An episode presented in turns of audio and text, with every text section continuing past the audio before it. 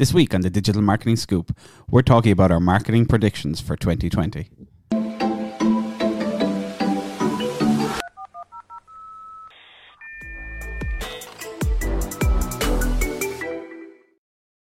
Hey everyone, welcome to this week's episode of The Digital Marketing Scoop. Hope you're having a fantastic Christmas. This week's episode is going to be a little bit different.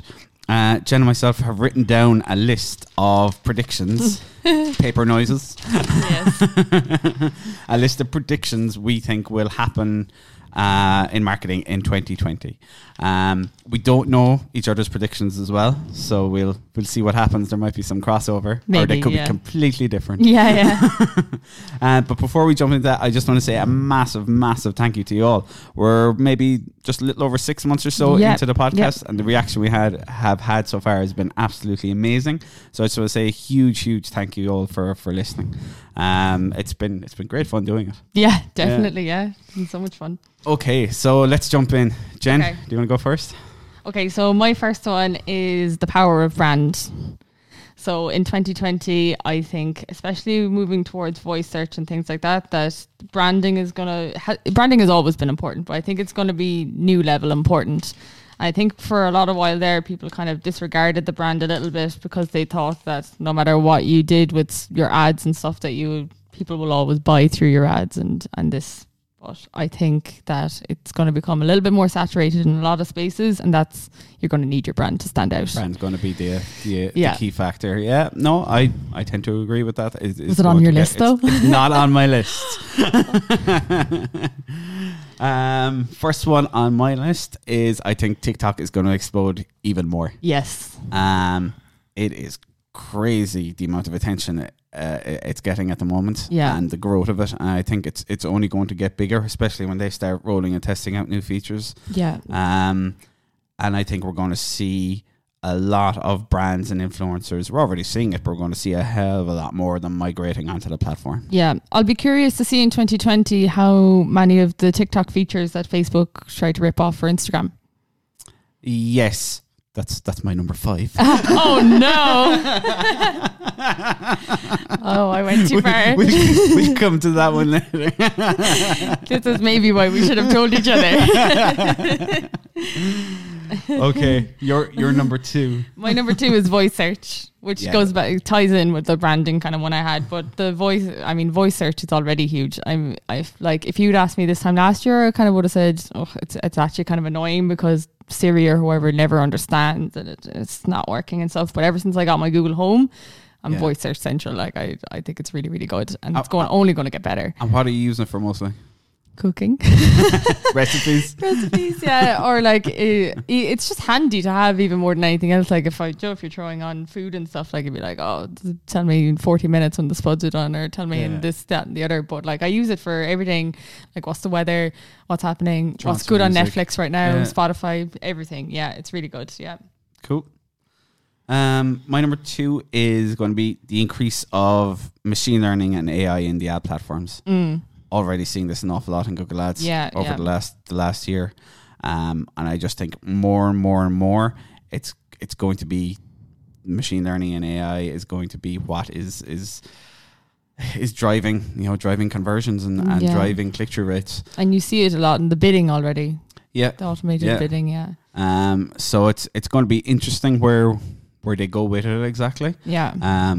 But you know, the amount of data every day that they're getting on all the ads and the interaction with them, all that they're going to start using that more and more and more, I think. Yeah, I'll be curious as well to see how many people trust it. When Google starts saying to me, we automate bids for this, I'm kind of going, well, how are you going to automate this now where I'm not overshooting it? Yeah, monitored so closely. Yeah, even what's there now has to be as well. Yeah, yeah. But even with Google Shopping, you can see it as well.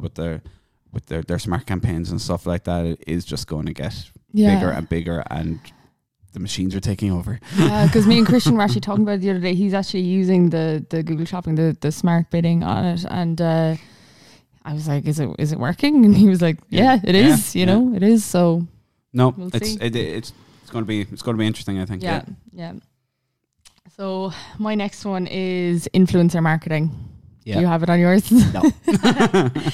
So I think there's going to be a huge shift away from influencer marketing in the sense of using celebrities and using kind of people with hundreds of thousands of followers and that kind of thing. I think there's going to be a huge shift towards using niche, smaller micro influencers. When I was kind of looking at different ideas for predictions, I saw a lot of people were saying that you know, it's going to be the death of influencer marketing in 2020. Yeah. But I really don't think that. I don't think it will be. I just think it'll be a shift from the big kind of famous people, we'll say, down to like people with smaller followings that are even like 1, 2, 3, 4, 5, 6 thousand. Yeah, 100%. Yeah, I think that's already happening, as you say. Definitely. It's just going to happen in a bigger way. Yeah. There'll be a bigger shift, I think, anyway. My number 3 is, I've been thinking this for a while, but I think this will be the year. Mm-hmm. I think a serious competitor to YouTube will eventually this year emerge.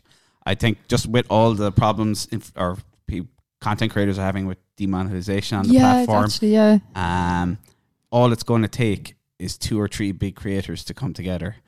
And if they can move their people to their platform, I think people will move with them. Because there's a lot of people not happy with their ad revenue and things like that on YouTube, and videos getting demonetized for such simple things. So I think this year we may see the emergence of somebody maybe being able to compete with them. A new video platform. Yeah. That'd be interesting to see, actually, because, you know, when you think of, like, there is a monopoly in the whole, Facebook own Facebook, Instagram. Yeah. So that kind of WhatsApp, that whole group. Twitter is kind of a little bit of a side platform, and LinkedIn as well as small. But when you think about it in terms of, like, what everyday people go on to every single day, and YouTube is, it'd be interesting to see. Like, I don't consider, like, Vimeo, Netflix, Amazon Prime, they're not really competitors to YouTube. No. So I think this year maybe potentially that a competitor will finally emerge. Your number 4? Four. My number 4 is companies need to make a huge shift to in-house content. Yeah. So the days of being able to use stock content are very limited now. People can just see them. It's been a few years now of, like, businesses grabbing some stock content, putting it out on a post, and it hasn't worked this year. It probably didn't work last year, and it's definitely 100% not going to work next year. But in-house content of what your staff are doing, how they're doing it, all of that kind of content needs to kind of thrive in 2020. And if you're not doing it already, 2020 needs to be your year of doing it. Otherwise, your marketing is going to slip big time. Definitely. And it's again about building personality around the brand. Yeah, definitely. I definitely agree on that one. Yeah. Number 4 for me, I think once LinkedIn released live video. Yes. Fully out of beta, it's going to go bananas. Yeah. I think it's going to be massive for businesses. No, they still haven't accepted my application. It's very rude. Yeah, mine neither. Maybe we could contact someone on LinkedIn. I know, yeah. But I think for businesses, it's going to be huge, from like live testimonials, live how-tos, all to literally in front of your customers on LinkedIn. For B2B, it's going to be a fantastic platform, I think. Definitely. And live across the board will probably... Oh, definitely. Yeah. But don't be afraid. Just give it a go. I'm saying that, and I've never gone live. We'll go live in 2020. Your number 5. So my number 5 is, it kind of goes back to that kind of AI kind of side of things as well. But for me, and as opposed to the bidding and that kind of side of it, I'm thinking more along using AI for kind of... So a lot of people would target based on demographics at the moment. So you'd go you'd go, I want to target women between 18 and 24, and you're kind of using that. Whereas actually the psychographic side of it is so important, but it's very hard to kind of gauge. So I think there'll be a lot more kind of AI involved in kind of psychographics, analyzing kind of sentiment, emotion behind it, and kind of being able to structure targeting around that a little bit better. At the moment, it's hard to structure your targeting around it, even though it's there and it's really important. But I think that, along with a little bit of personalization, will really drive marketing in 2020. Yeah. As you say, it comes back to the the AI and machine learning and all that. Yeah. But no, it definitely is. It's going to get it more and more involved in marketing. I think. And a lot of people would say, Joe, it's hard to read emotion. Like, how is artificial intelligence going to do that? But like, I use Grammarly on my computer and for any chronic spelling mistakes I'm about to make. But now it has a little feature as well that it reads the sentiment of it. So it says, this, what you're writing, your email comes across as nice or friendly or angry. So I'd say that we'll see a bit more of that in other platforms. Yeah, definitely. And I mean, Google can probably tell from your searches as well, where, you know, and there's absolutely going to be a lot more. Sure, everyone searches their deepest, darkest secrets to Google. Yeah. My last one is Instagram's, which is owned by Facebook, but Instagram's TikTok competitor, which they've rolled out in Brazil through Instagram stories.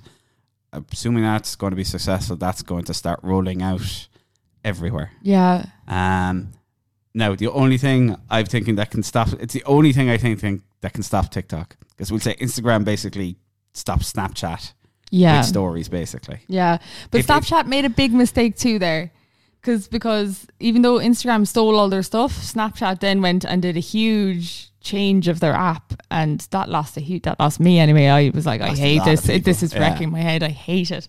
But yeah, Instagram, Facebook will always have the power to... That's the shame as well with like any...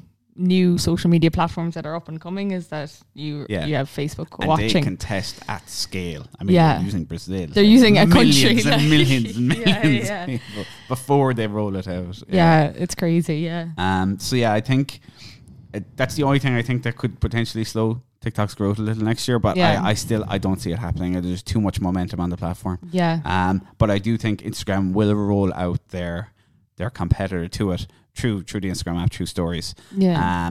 But whether it will take off or not, I don't know. Yeah.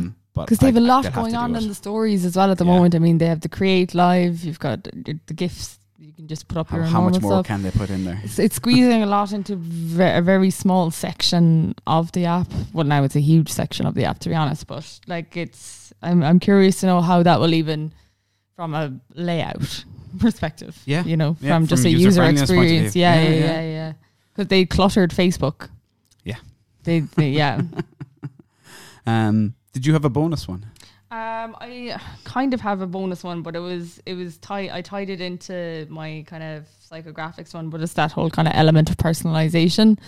I think it's going to be huge. I mean, email marketing and all of that, it's not going away, but people are on so many lists now.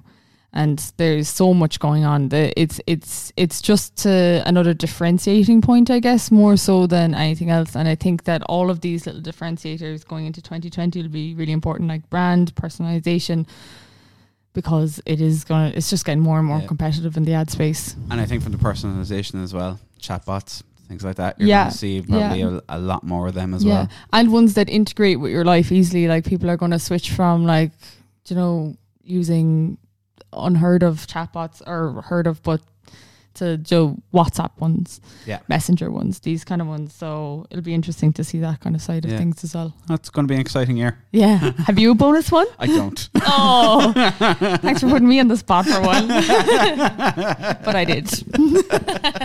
Always prepared. Always prepared. Listen, everyone, again, just want to say absolutely massive, massive thank you for listening to the podcast. It's been a great experience for us. Yeah, it's been a great year. Yeah. So, hope you have an amazing Christmas. And that has been this week's episode of The Digital Marketing Scoop.